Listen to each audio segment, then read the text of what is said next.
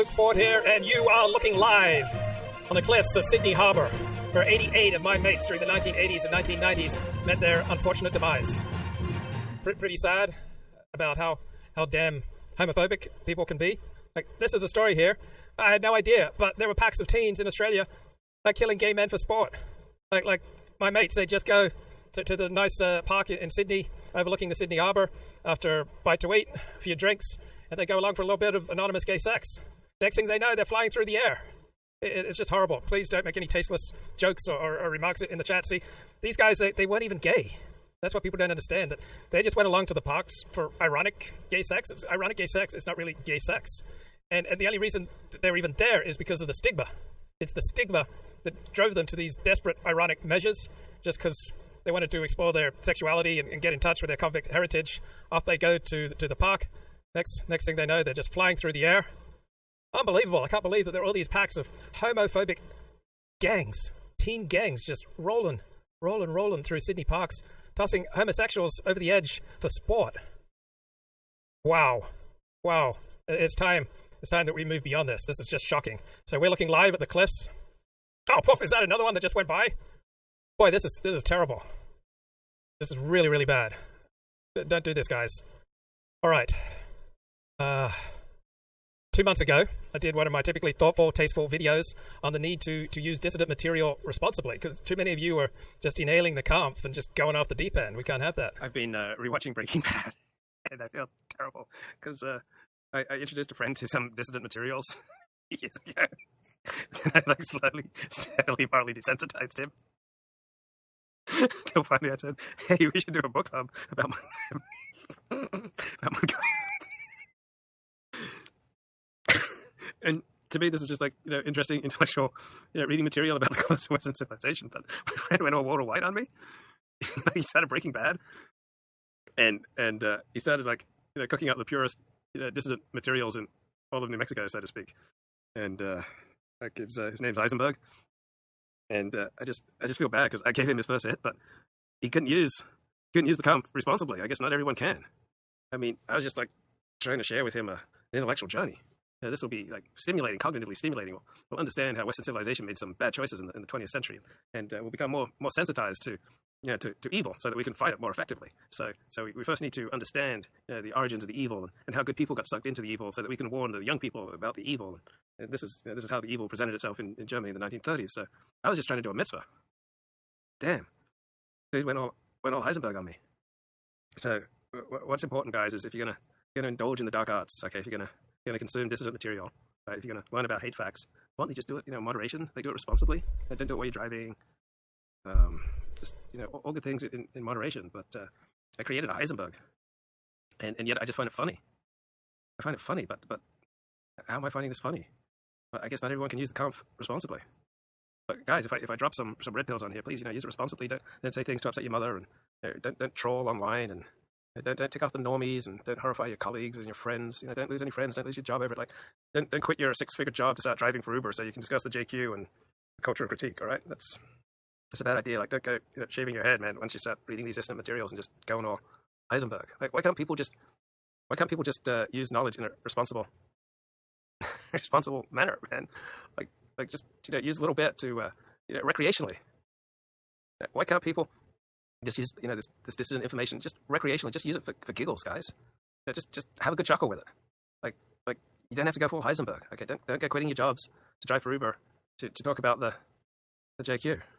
All right, so uh, you know, just just like if you want to consume a little dissident material, you know, maybe just do it on weekends. Maybe you know try to stay away from the hard stuff. You know maybe maybe um well at least weekdays. Nothing nothing nothing more hardcore than VDARE. Right, and then and then on weekends, okay, if you, if you have to like dip into a little bit of American Renaissance, but you gotta you gotta.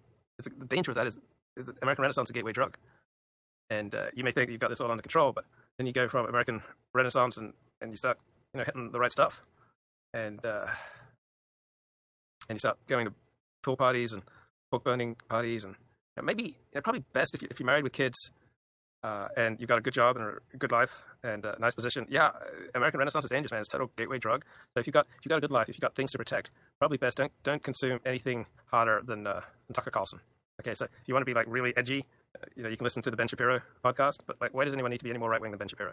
So, so probably just just keep it to uh, Tucker Carlson. Like if you've got things to things to protect, and if you're you know free and fancy for it and you know no, no obligations, then uh, you, know, you don't you don't have people who care about you, and so they're not going to like be like totally let down and, and devastated. You know when the expose comes out in the local paper about the the neo the neo the neo dude next door, then uh, then you've got no obligations, you've got nothing to lose, then sure, you know. Okay, so this got a critique by uh, Paul Talk. He titled it One Man's Adventure Beyond Good and Evil. So let's play this. They're radicalizing our youth. I find it funny. Want you guys to get morally desensitized. not everyone can use the conf responsibly. Explosions of blind hatred, bigotry, racism, and anti Semitism.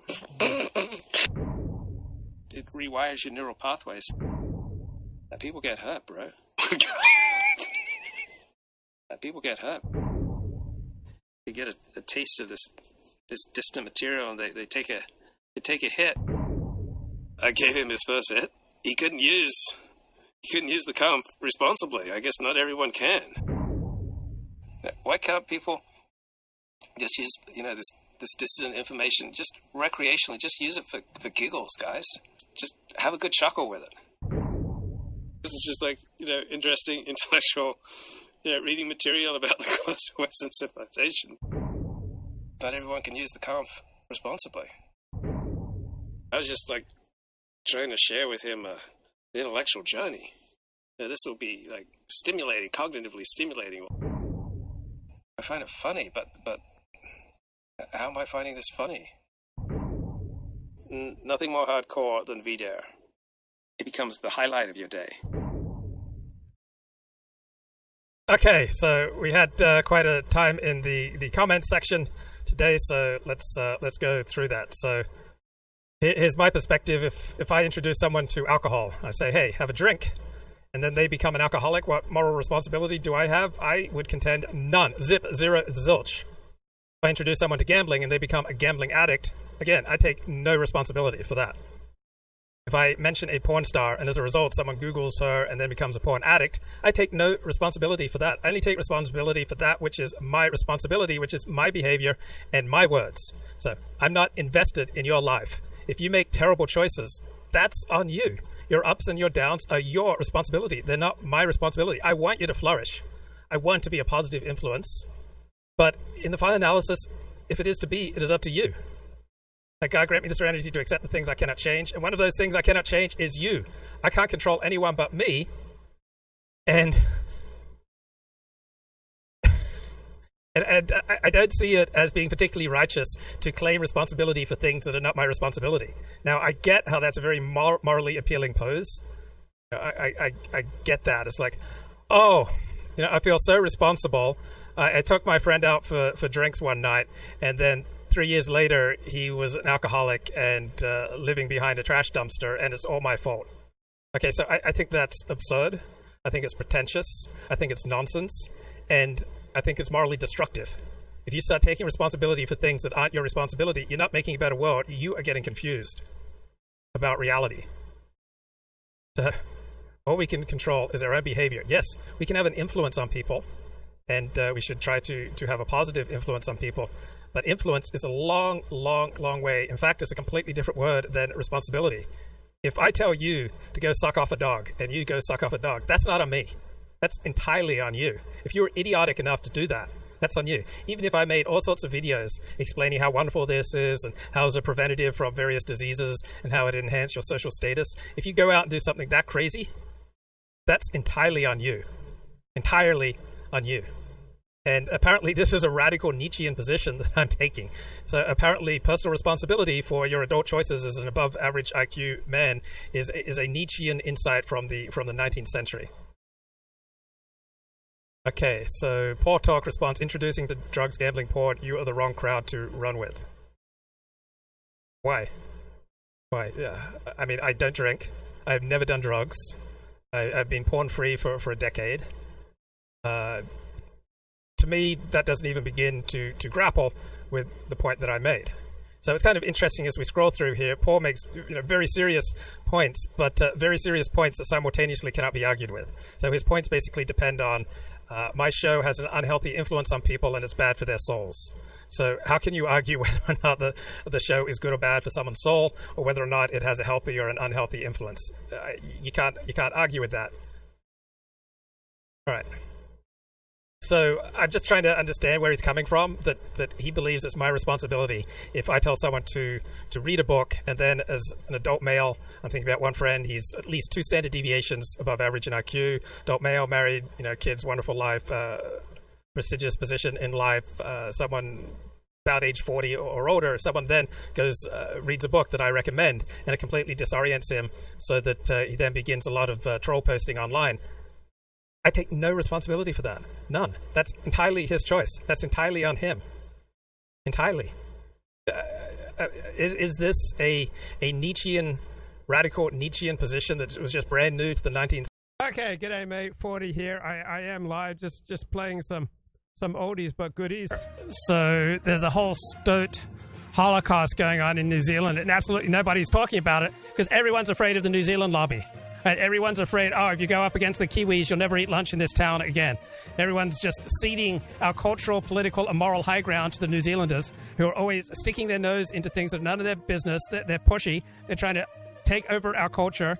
And, and they've got a holocaust going on in their own country. They're trying to wipe out super predators. They're going after the humble stoat. They're going after brown rats and possums, even black rats. Incredibly racist stuff going on in New Zealand. And why are they wiping out these super predators? Racism. They want to protect native wildlife, right? They prefer native wildlife to, you know, other wildlife. It, it's just, it's just so wrong. It's so bad. It's okay, hurry up! I'm New trying Zealand? to do a show here. I mean, there's, there's a genocide going on in New Zealand. Eh, No one's no one's talking about it. Everyone thinks it's great that uh, New Zealand is is working on making the country predator free. I mean, how racist is that? Uh, isn't that just like Judenrein? I mean, free? I, uh, I mean, is is there really any difference? She's a kiwi bird, New Zealand's national symbol. This She's also sick. flightless. Absolutely sick. Along with other New Zealand bird species, they are easy pickings for rats, stoats, and predators, and many of these unique is species are now endangered. That's because historically New Zealand was a bird haven, having split away from the ancient supercontinent called Gondwanaland before mammals evolved. I thought we got past this. So these little guys used to be dominant and had little to fear. But then, 800 years ago, that all changed. So Is he talking about Anglos here? I mean, is he just trying to prepare the way for some plan to, to get rid of Anglos? Because When that's humans arrived, they brought these uh, terrestrial mammals that uh, walk on four legs and hunt by smell, and that was something very new to our birds, which were used to being hunted by sight. And so when a bird freezes to avoid being This is another Holocaust. I mean, this is what Jews have suffered so many times. And and let me just tell you, as a Jew, I'm just so much more morally sensitive than you are. I'm just so much more morally superior. When I converted to Orthodox Judaism, I got this whole moral sensitivity kit along with a uh, money lending kit. It, it- was awesome. So I'm reading this uh, new book on Jacob Taubes, Professor of Apocalypse. Uh, let me tell you about what was going on in Switzerland. Right? Do you even know about the precarious position of Swiss Jewry?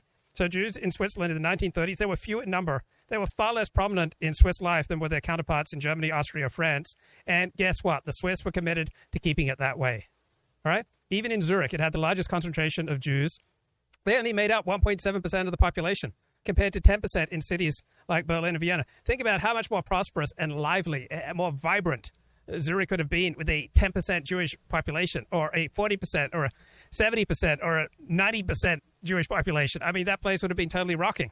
So there are only 20,000 Jews across the entire country. I mean, how racist is that? Jews cons- constitute less than half a percent of the Swedish population, and only half of those possess Swiss citizenship. The rest were classified. Guess how they were classified? As foreigners. So Switzerland was sparing and granting citizenship rights, especially to Jews, and especially to Jews of Eastern European origin. All right? I mean, how racist is that? So in 1894, the Swiss government banned the kosher slaughter of meat, ostensibly on the grounds of animal protection, and you've got other countries doing the same thing now, banning kosher slaughtering. But we really know what's going on. They want to they want to discourage the ongoing migration of Jews into the country and prefer native people to Jewish immigrants, just like they're trying to prefer in New Zealand, like native forms of life compared to immigration life. Like, who's to say that one type of bird is better than another type of bird? Like, what what makes like natives superior to those who feel in their heart that they're really New Zealanders? I'm totally sick of the way that the New Zealand lobby is completely distorting public discourse in this country. They, they dominate our foreign policy. Our whole foreign policy is distorted because of the New Zealand lobby. I mean, we were attacked on 9 11 by Al Qaeda in primary reason because of the New Zealand lobby, and everyone's too frightened to say anything about it. Like this genocidal regime that, that's trying to make his country predator free and and they're trying to tell us, you know, how, how we should speak and how we should behave, and, and they're trying to censor us. And, and, people who speak out against the New Zealand lobby, right, they get their careers squashed. I mean, there's a whole New Zealand lobby organization that goes around and they find anyone who speaks out, like college students who speak out against the New Zealand lobby, well, they just destroy their careers. They just the New Zealand lobby is so influential in hiring. People are afraid that they won't be able to get jobs if they stand up to the New Zealand lobby. Don't be afraid. Insurrection is when people with guns try to overthrow the government. Not a single person. Okay, good. Hey, May 40 here. Just wanted to enjoy some of the, the greatest hits from from the, the past. I'm drawing up a collection of highlights of what I think are my best posts and my best videos. So I'd I'd appreciate your suggestions. I'll uh, link that in the, the, the, video description. So, as as you know, I, have lived my life like a candle in the wind, never knowing who to turn to when what, uh, like a candle in the wind, never knowing who to turn to when the the, the rain sets in. Something like that, right? Never knowing who to cling to when the rain set in. Uh, loneliness was tough, the toughest role I ever played. And and they made you change your name. Yeah, they made me change my name. Like my name is 40. All right? But is that good enough for our white bread overseers? W- would they allow me to just put 40 on my driver's license? No. They gave me the, the slave name of Luke Ford. But I'm not Luke Ford. I'm 40. They told me, oh, you should wear a yarmulke when you're out and about. It, it might arouse anti Semitism. I was like, I got to be me. I got to be 40. They said, well, at least, at least tuck your fringes in. Don't wear your fringes out. Like, try to keep your fringes hidden. I said, no, I got to be 40. And then the newspapers, all right, all they write about me is that, you know, I banged this porn star, I banged that porn star. You know, I was found in the nude here. You know, I was getting blowjobs there. But that's not what I'm really all about. I mean, yeah, I did those things, but I, I, guess they just can't sell newspapers talking about the Talmudic tractates that I've studied. They can't tell sell newspapers talking about the people I've sponsored into you know emotional sobriety. They can't tell you know big stories in the newspapers about the people I've helped to you know overcome under earning and overcome debting and overcome you know wanking addiction. All right, that's not going to sell newspapers. Bloody hell. Okay, so I read the news today. Oh boy, apparently, did you guys know this? Vladimir Putin is vulnerable. My God, Putin is vulnerable. It's it's all in the news, right? We need to get informed about the news, right? He, he's vulnerable. In the early morning hours on Saturday, this was the first indication Vladimir Putin was facing the greatest challenge to his 23 year rule in Russia. Mercenaries from the Wagner private army appeared on the streets of Rostov on Don, a city of one million and a crucial command center for the war in Ukraine. They faced no resistance. The hostile rhetoric between Russia's military leaders and Wagner's chief, Yevgeny Prigozhin, had boiled over.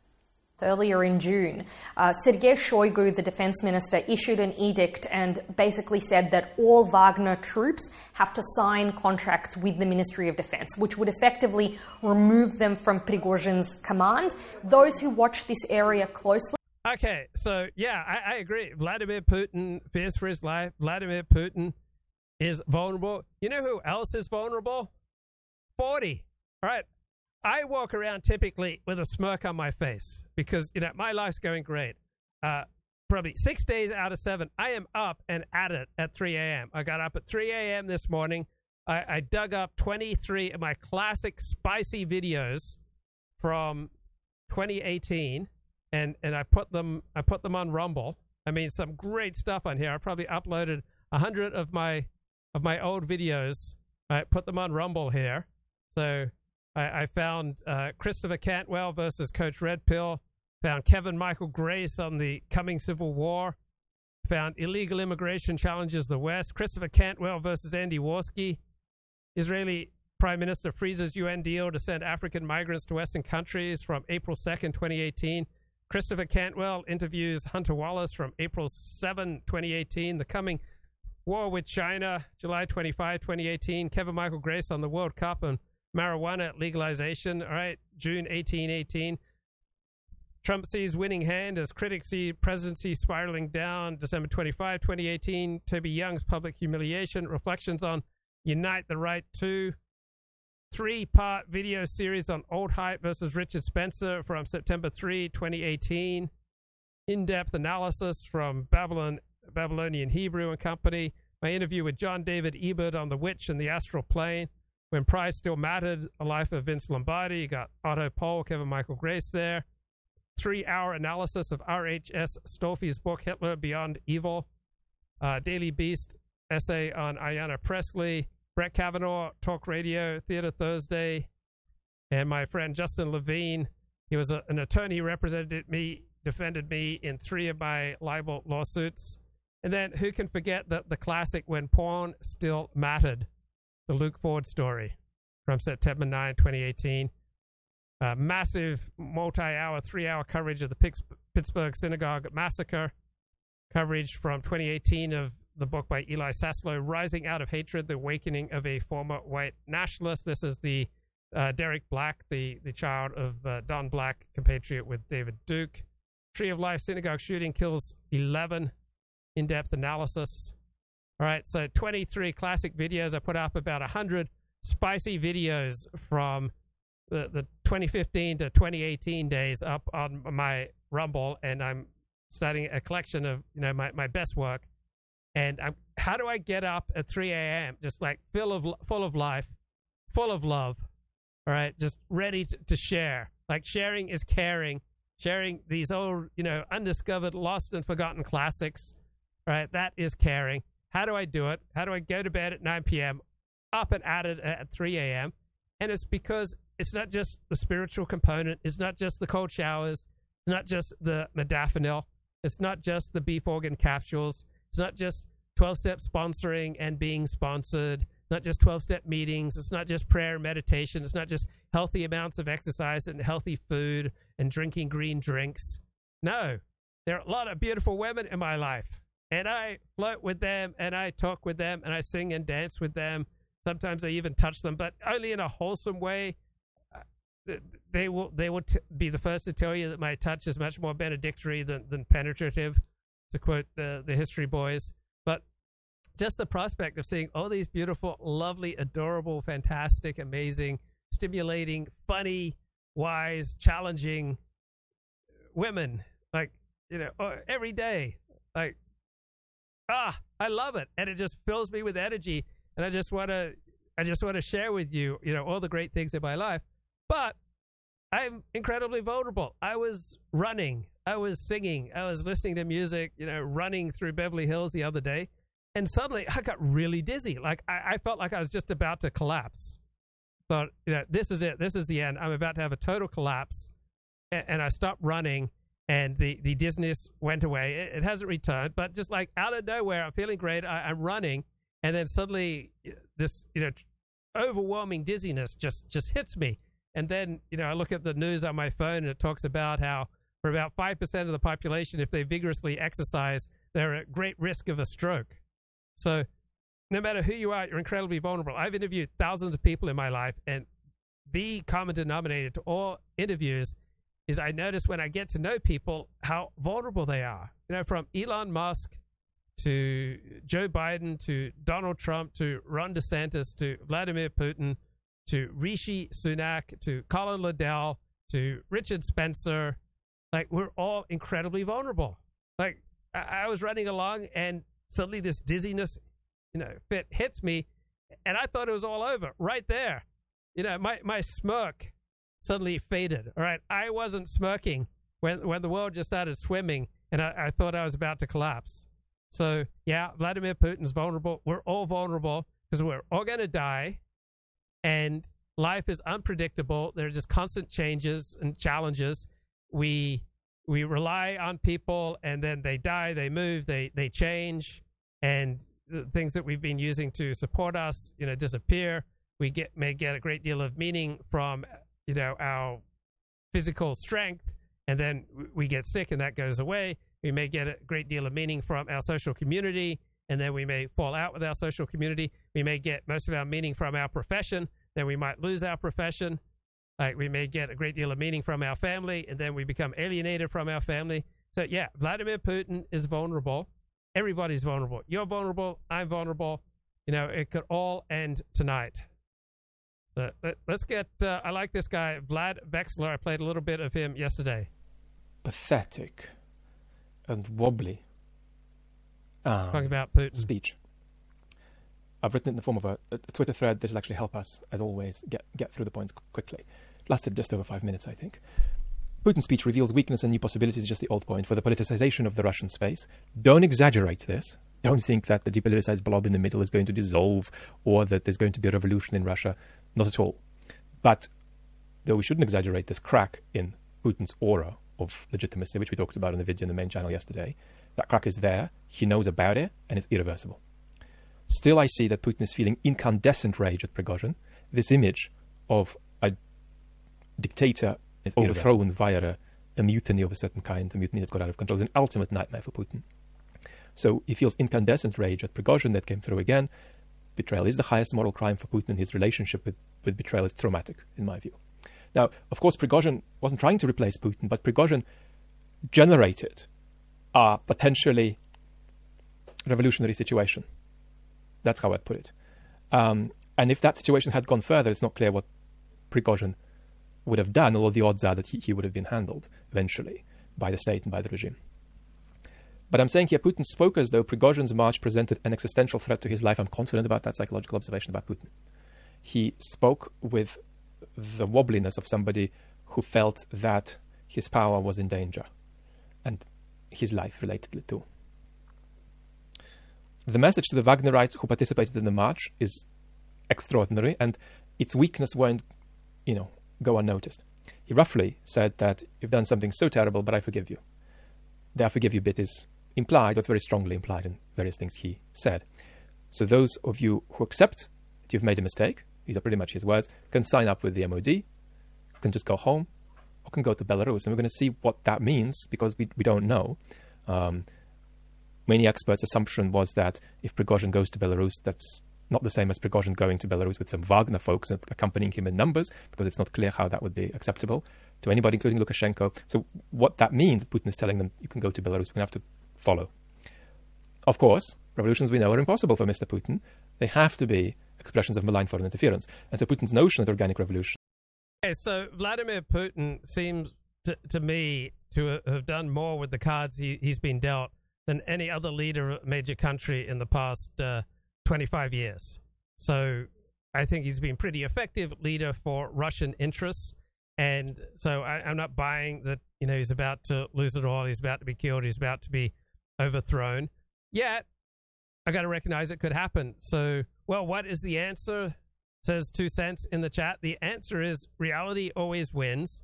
We're all incredibly vulnerable. Reality is infinitely more complicated than we can possibly comprehend. It can all end for us at any moment. Everything that we rely on can go away. And here's the answer one, one answer to your question. There are four stages of life that we're always just moving into and out of, right? Where there's one stage which is just vulnerability. Uh, just you know, feeling lost, small in a in a big world, incredibly vulnerable. Uh, there's the stage of feeling you know grandiose, where you, you've really you know got got the world at, at your feet. There's the stage of mastery where you're learning. Uh, there's a stage of just utter helplessness, and we're always in you know one stage or another, and we just, we never graduate from any of these stages. So you might feel absolutely helpless today, and then you know one thing goes right for you, and you suddenly regain your mojo, or you may feel a sense of mastery, and then your back goes out, and you become totally helpless, or you may be cruising along. You might be hit by a crying jag and just feel an overwhelming sadness, uh, depression hitting un- unexpectedly, and you just feel incredibly small in a big world. So we'll always be one of these four states, like feeling helpless, feeling you know lonely, small in a big world, uh, feeling a sense of mastery, or you know feeling grandiose, that you know feeling more than what we really are. And whatever state we're in, we can always work on mastery. Right? We can uh, always become more accepting of reality, more more effective at uh, negotiating reality. But we never get to graduate from vulnerability. We never become immune to being helpless, sad, you know, lost and, and lonely at times. Of course, uh, the better a support system you have, you know, the better your approach to life, the more you're a friend to yourself, the more effectively you'll you'll navigate these various stages. So a lot of you are saying by now, 40, we are 31 minutes and 22 seconds into this stream, and you haven't even played any scintillating content from Decoding the Gurus. Fix that right now. Real world responsibility. But I also. Okay, so this is medical doctor and author Jonathan Howard. He's got a new book out on uh, COVID. It's called We Want Them Infected. So this was the response of a lot of dissidents. You know, we want we want everyone to get infected. That'll create herd immunity.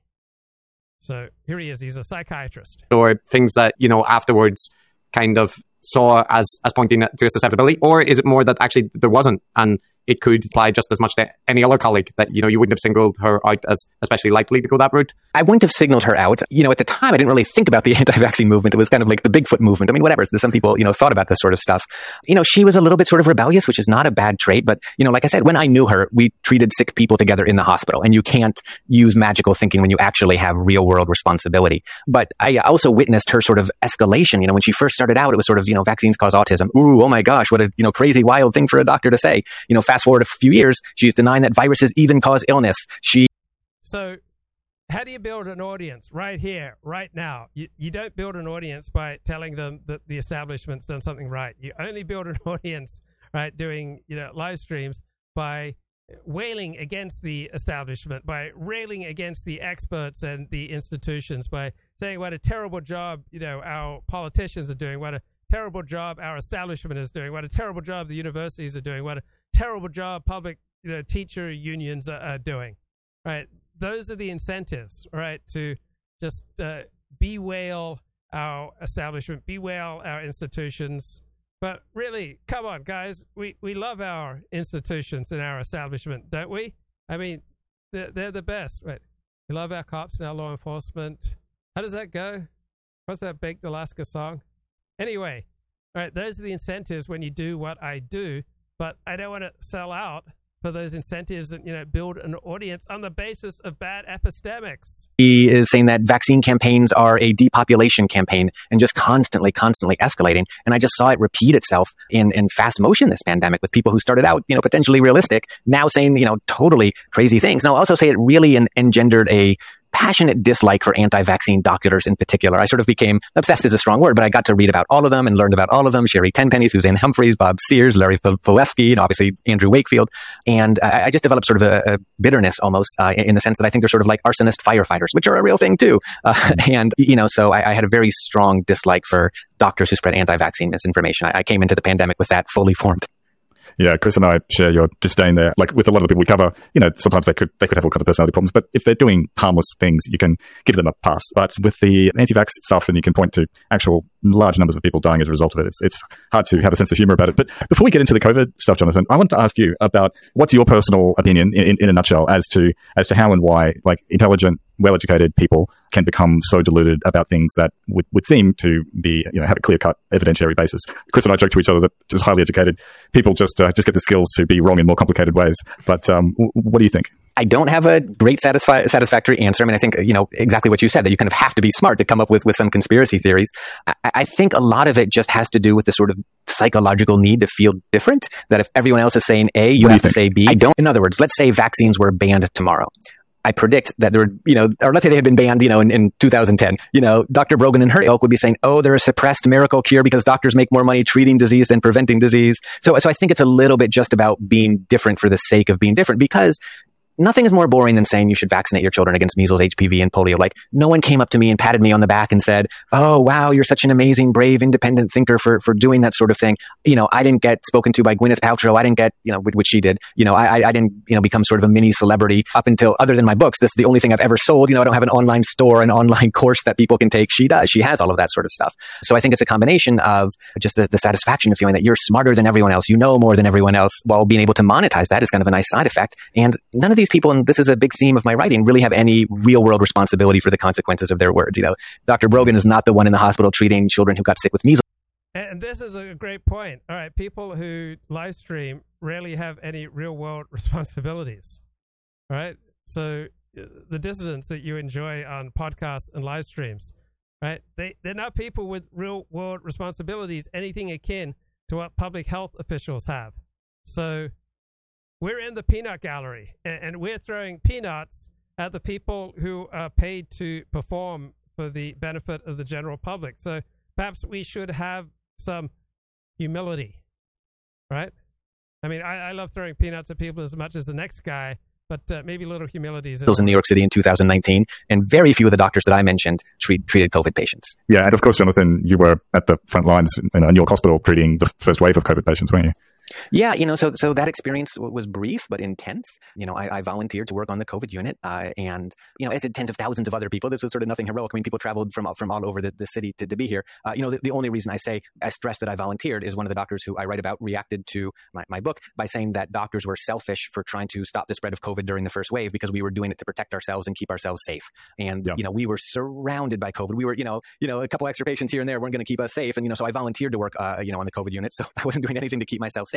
You know, and looking back, a few things. I'm not really sure that I did a lot, to be honest with you, for my patients, other than be nice to them, which was very important because they were alone and they were without their family. So I, you know, I spent time. Okay, this is decoding the gurus. Christopher Kavanagh, Matthew Browne, a couple of academics here talking to medical doctor and author Jonathan Howard. Let's play a little bit more here from this podcast interview day. And as the death toll piled up, he started spreading, which I, what I can only describe as conspiracies that people were dying with COVID, not of COVID, that death certificates couldn't be trusted, that it was premature. What do I say? Be specific to people who've gotten five booster shots and still get COVID. Uh, anyone who claims that if you get a COVID booster shot, you'll never get COVID is a moron. Now, with public health advice, you often have to dumb it down to communicate to morons. And so there's been some moronic public health advice. But th- there's nothing that anyone with a familiarity with the, the flu shot or with COVID boosters will claim that this is going to protect you from, you know, 100% from getting COVID. What it does do is that it may well reduce your chances of getting COVID. And significantly, it does clearly significantly reduce your chances of being hospitalized or dying from COVID. So even if it made no difference to whether or not you get COVID, and I don't believe that's true, I believe it reduces your chances, it makes a very significant chance with regard to being hospitalized and with regard to dying. It may even possibly reduce transmissibility.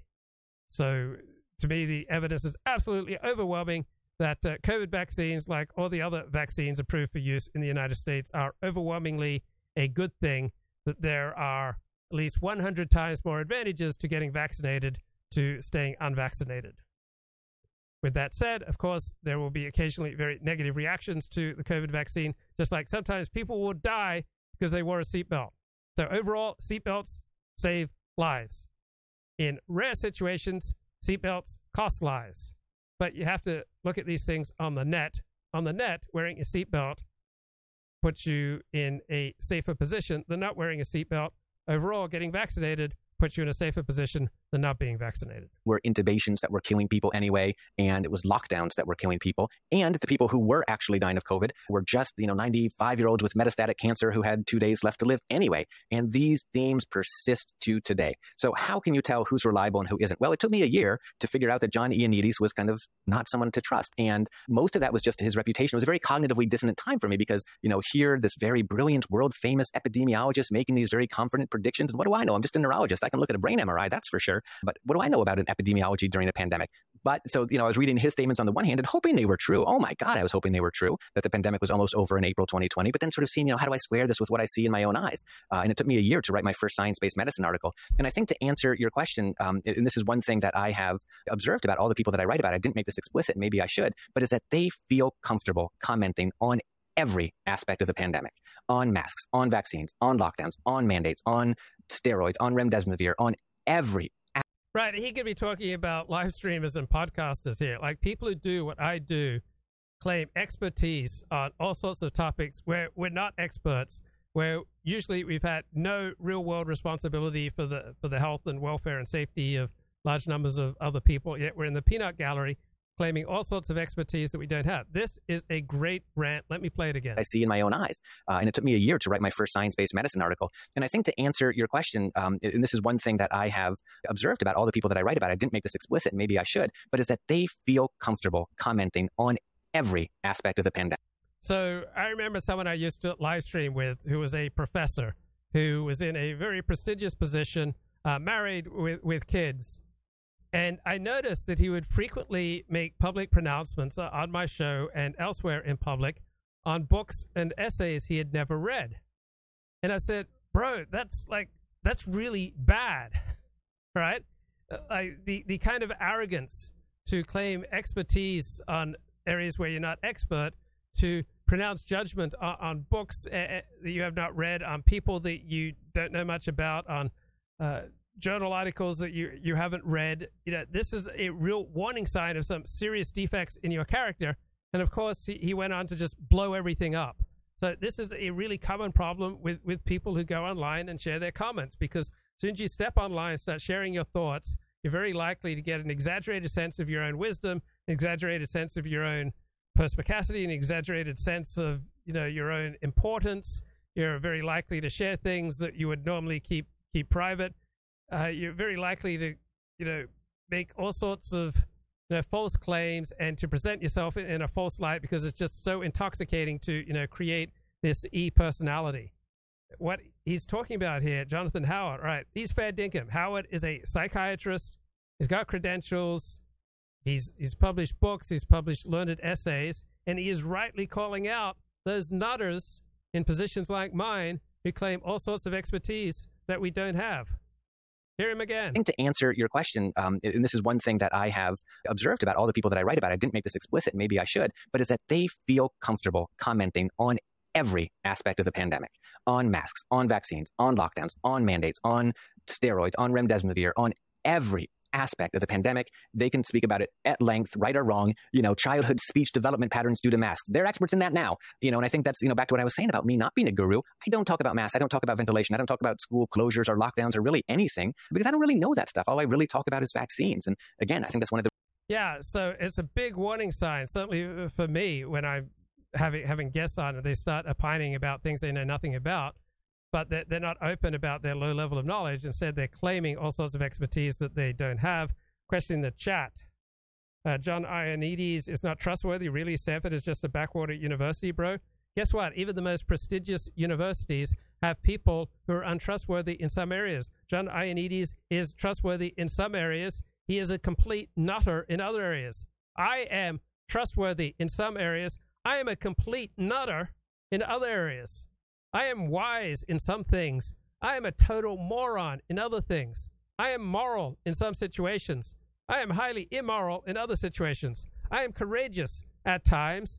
I am a coward at times.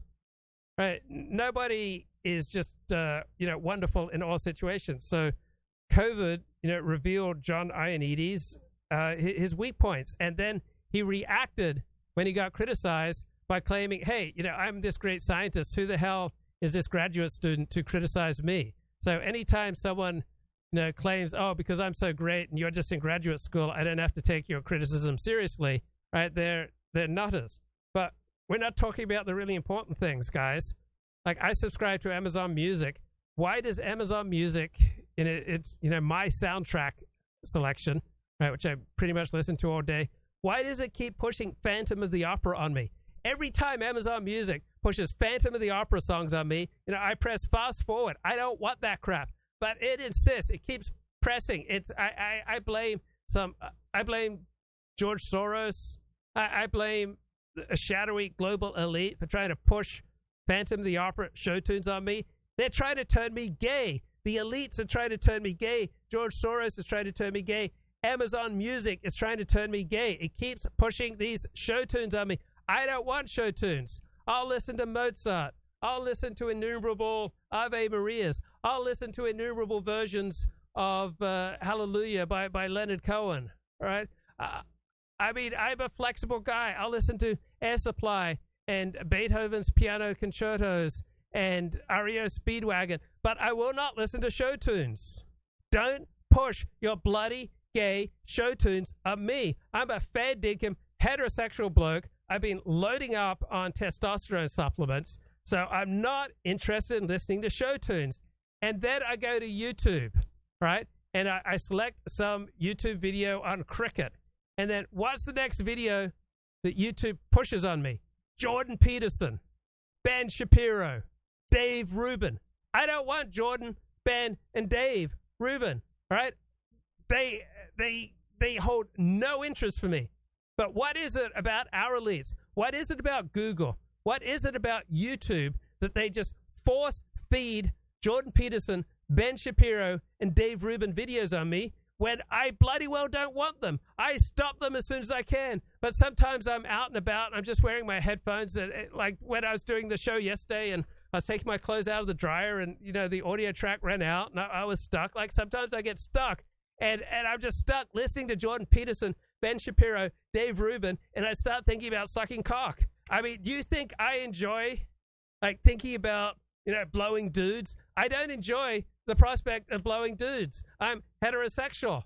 I'm heterosexual in thought. I'm heterosexual in deed. But when YouTube, with with their their dastardly algorithm, keeps pushing this gay Jordan Peterson, Ben Shapiro, Dave Rubin content on me, and like, I mean, the next moment you're going to find me behind a, a Wendy's just blowing dudes, and it's not because I want to, it's because of the bloody algorithm. Like, why? Uh, YouTube is turning me gay, and there's nothing wrong with that, but I, I don't want it. Why? Why do they have to keep pushing Jordan, Ben, and Dave Rubin on me? Why does Amazon Music keep pushing show tunes on me? It's not what I'm about. I am about God. I am about Torah. I'm about love. I'm about service. I'm about the 12 steps. I'm about hot chicks. I'm about fun. I'm about comedy. I'm about, you know, edgy takes. I'm about hot, spicy perspectives. I'm about scintillating YouTube productions, right? I'm about bringing, you know, radical love and inclusion to the world. I'm, I, I dream of helping the world stop wanking. I dream of helping people, you know, stop maladaptively deading. I dream about helping people bring their souls out of hiding so they can start flourishing and prospering. I don't dream about show tunes and I don't dream about, you know, blowing dudes behind a Wendy's.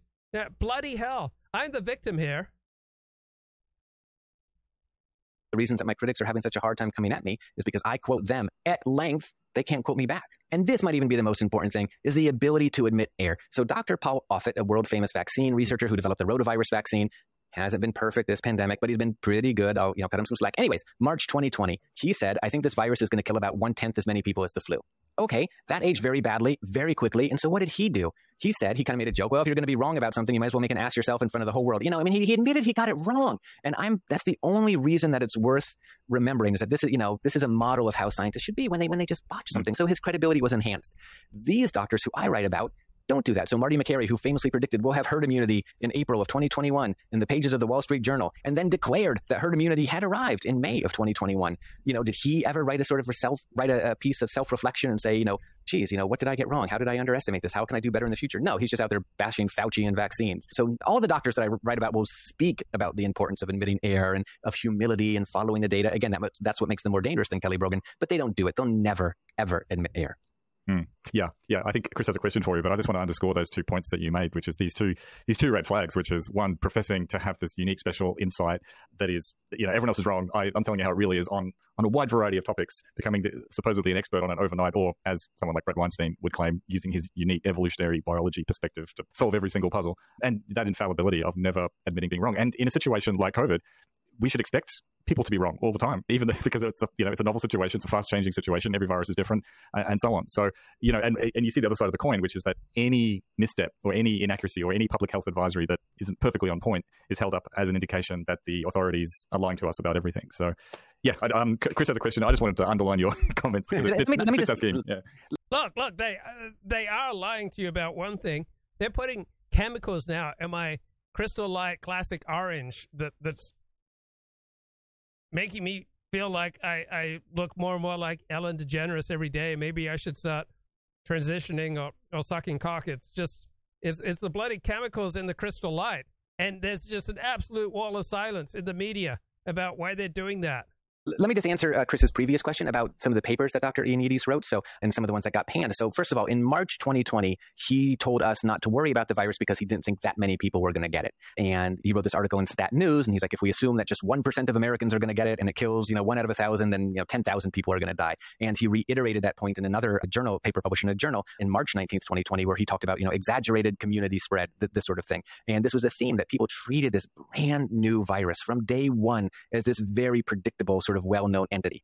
Anyways, back to the papers that he wrote. So a month later or so, he published a very controversial antibody study out of Santa Clara, California, which found a pretty high rate of antibodies, about, I forget exactly what it was, about five or 6%, something like that, even though there were only two or three documented cases. And they concluded that the virus was very widespread. So Dr. Ioannidis in March 2020 said, don't worry about the virus. No one is going to get it. In April 2020, he said, don't worry about the virus.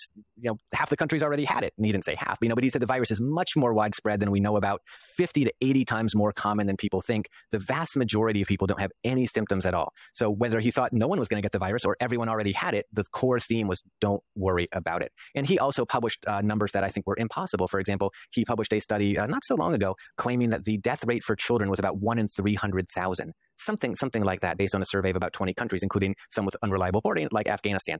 Anyways so if you do the math that's 3 per million and there are 75 million children here in the united states so what's 75 times 3 225 so that would mean a maximum of 225 children could die in america if every single one of them was not and great question from the chat. How do you know who died of what? Because all first world countries take causes of death very seriously, right? They take death certificates very seriously. Does that mean that every single death certificate is 100% accurate? No. But first world countries take death certificates seriously, and that is uh, the most reliable form of paperwork we have for delineating like who who is dying of what. And we saw with the massive reduction in life expectancy that came from, from COVID, how COVID was just absolutely devastating to our country. The first time in something like 60 years, we had a decline in our average life expectancy, and it went down by about two years. We know from the the most comprehensive academic study that the average COVID death took 16 years of life. Right, it wasn't just killing people in the last few weeks of life infected. And in fact, about 2,000 children have died here, as I've said already. So he just made these calculations that would require America to have about 3 billion children. Just these impossible calculations. I'm sorry, I hope I went through that not, not too quickly and everyone can, can pay attention and my, my numbers are right. But just these, you know, these calculations that required more people to exist in a given area. That's how, how much some of these people underestimated the virus. Yeah, and I, I think that is a very important detail to give because I've tangled with people online who simply retreat to Ioannidis' reputation and kind of say, "Who are you?" to question him. And the the comment that I was going to make that Matt was alluding to was actually a heuristic that I think was was helpful to spot a potential problem with, and possibly with you know a lot of the people that we're commenting on is his reaction to the criticism from Gideon Meyerowitz-Katz, right? Somebody who who critiqued his paper was to respond very personally, highlight the kind of imbalancing credentials because Gideon is, was still a PhD student at the time, and he wrote a kind of scathing rebuttal, right? But but one that really came off as like more of a kind of guru-ish dismissal that this is low the criticism that someone of my stature shouldn't have to deal with. And I think those flashes where you see like the the ego and the narcissism, the kind of like buying into your own legend kind of thing, that you saw that throughout the pandemic and you see it throughout the guru sphere that we look at. And it, it just is a, a kind of indicator, unlike as as you rightly con- and uh, chat says in Canada, a total of 10 children died from COVID. Well, in the United States, more than 2,000 children have died from COVID, and tens of thousands of people in their 20s and 30s have died from COVID. Trusted Paul Offit's response because Paul Offit is somebody who, at various times during the pandemic, anti-vax people have looked to, right? Because he was skeptical about the need for you know additional boosters and, and so on. But he's always very clear about what he is arguing, and he comes back and says, you know, w- where he's been wrong, and is also constantly clear that he is not ever advocating that people don't vaccinate, right? Like he he's talking about specific cases, you know, third boosters or whatever, but he's always being very clear that in terms of getting vaccinated versus not getting vaccinated, the evidence has always stacked up in favor of vaccine. So there's just such a clear contrast in that kind of response. Yeah, no.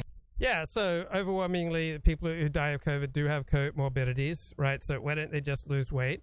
Well, most people find it very, very difficult, verging on impossible, to uh, lose significant amounts of weight. So between losing weight and getting a COVID vaccine, all right, it's a lot easier and therefore more effective in public health terms to get a COVID vaccine than to drop 50 pounds.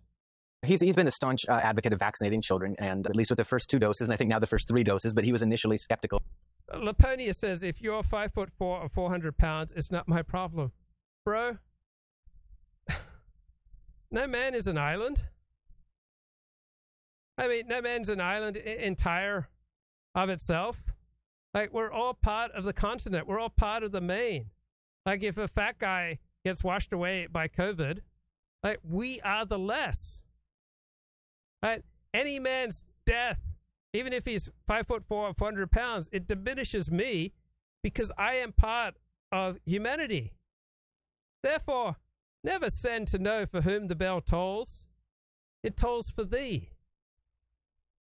Uh, of the booster. I think that he a little bit did inadvertently give some ammunition to the anti-vaxxers. You know, he probably should have known a little bit better. I think at one point, you know, he spoke about uh, voting for this. Uh, he's part of the FDA advisory board, and he said something like the fix was in, something like that. You know, a little bit kind, Yeah. of, kind of, you know, and he has been on Z Dog's podcast, which I think is problematic because Z Dog has definitely platformed people like you know Jay Bhattacharya and Marty Makary, and you know, Z Dog has declared the pandemic over many times, and he has employed the technique of mockery to a perfection, just mocking people who have tried to avoid the virus. So I think it was a, a mistake to appear on his podcast. But you know, he's he- he's admitted error. You know, I don't think he meets your criteria for gurus at all. He's not you know out there saying you know everyone is wrong about everything except for me. And you know, I think when he has made errors, he's admitted it. And you know, let me be very clear that one thing that my writing in my book is about is not silencing heterodox voices. It's not about attacking people who question the conventional wisdom. And probably the best example of this, you know, if you really want an anti-guru, you should discuss this woman, Karina Kariko. I'm probably butchering her name. I should have I've said it enough times. I really should know it by now. But this is the uh, Hungarian scientist who really did the pioneering work on mRNA vaccines at the University of Pennsylvania. And no one believed her. Every- Okay, so this is a great story. All right, the woman who actually does the pioneering work on mRNA vaccines doesn't want the credit, doesn't want the attention, doesn't want to become a guru. While a guy who is fairly marginal to the development of mRNA vaccines wants the credit, wants to be a guru, wants the attention. Right? Real intellectuals, you know, real scholars usually don't want the attention, don't want to become gurus, have, have no particular desire to be famous. Everyone kind of called her a mm-hmm. quack, and she was just kind of ignored and shunted away in her own lab. But lo and behold, her research and her findings paved the way for the Has Anthony Fauci admitted to any errors? Yes, he has. Overall, Anthony Fauci did a good job. He didn't do a perfect job. He did a flawed job, but overall, he was pretty good. It's hard to imagine anyone else doing his job much better. Overall, the establishment did a good job with COVID. Overall, big science did a good job with COVID. It was unbelievable we got vaccines in less than a year. Overall, our politicians and our Federal Reserve and our bankers, right, and our elites, you know, got together and they did a far better job than average, far better job than I expected with regard to COVID. And we should be grateful. Come on, guys. We, we love our elites. We love our establishment, don't we? the mRNA vaccines. And she was very briefly celebrated as a hero, but she hated media. I don't know, she hated, but she, you know, didn't want any media attention. And she's crawled back into her cocoon. She's just a scientist who wants to work in the lab bench and make discoveries, you know? That's an anti-guru for you right there. And we need those sorts of voices. Holy smokes. We need people to think outside the box and make brilliant discoveries, and they shouldn't be silenced. But the people who I talk about, again, made these very basic math errors, or there's really sort of no room for subtlety, or again, you know, the pandemic ended two years ago type stuff. Don't worry about variants. Or they even spoke about the virus in very positive ways. The triumph of natural immunity. That's an article written by Martin Kulldorff, or Marty Makary tweeted a few years ago, natural immunity wins again. Vinay Prasad wrote some very pro-viral pieces where he talked about immunity is built through illness. It's healthy and natural when children get sick and recover. So, you know, it's a, it's a really sort of very different sort of thing. And sometimes I have seen those voices just be called thinking differently when, you know, no, it's not thinking differently when you conclude that 2000% of American children have contracted COVID. Yeah, that's. I, it, sounds like the researcher you're describing, who I think I had remembered or heard of previously, is like the anti Robert Malone, downplaying the level of credit and attention for their contribution to the mRNA or mRNA vaccine development. But uh, so one thing that we've noted, and a friend of the podcast, Helen Lewis, has floated as well, is that one of the like reactions to the pandemic, and I actually think you can see this in, in Joe Rogan's initial content, was you know fear. People were afraid because we didn't know how severe it was. We didn't know what the trajectory was going to be, and it was spreading all around the world, and you know people were dying, and there was a lot of legitimate fear out there. And then over time, it felt like for some people, it came a point where like the vax, it's kind of that they're stating they're not afraid of the virus, right? The virus isn't a, a, kind of threat to them because they're healthy and robust people. So maybe older, sick people need to be afraid, but they don't. And that getting a vaccine, the conspirituality guys have talked about this too, is seen as like a kind of taking the weak thing. You know, it's the weak willed, like sheeple response to the virus. Whereas you know, if you're robust and healthy and strong willed, you won't just fall in line with what the government and health officials suggest. You'll forge your own path and you'll be able to weather the storm. And so I know you're you're not you know like a, a psychologist but but you're a psychiatrist. So what do you think about like that suggestion for at least motivating some of the hesitancy around around vaccinations? Like a, a kind of macho compensation in a way for being afraid. Yeah no and uh, as i wind up uh, today's show i'm going to emphasize how evil holocaust denial is but what's even more evil is to deny the transcendent redeeming beauty. Uh, the transcendent, redeeming queer beauty, right, going on in the America South amid all these anti-trans laws. I mean, this photographer dominance documents queer beauty in the South amid anti-trans laws. It's just so inspiring. I mean, this is Quinn taken in a portrait to mark Trans Day of Visibility. Just, just stunning and brave. I mean, this is this is the kind of beauty that's going to redeem us, fallen homophobic sinners. Like, look, look upon this beauty and weep, right? You so happily mired in your homophobia and your prejudices and your racism, clinging to your guns and religion.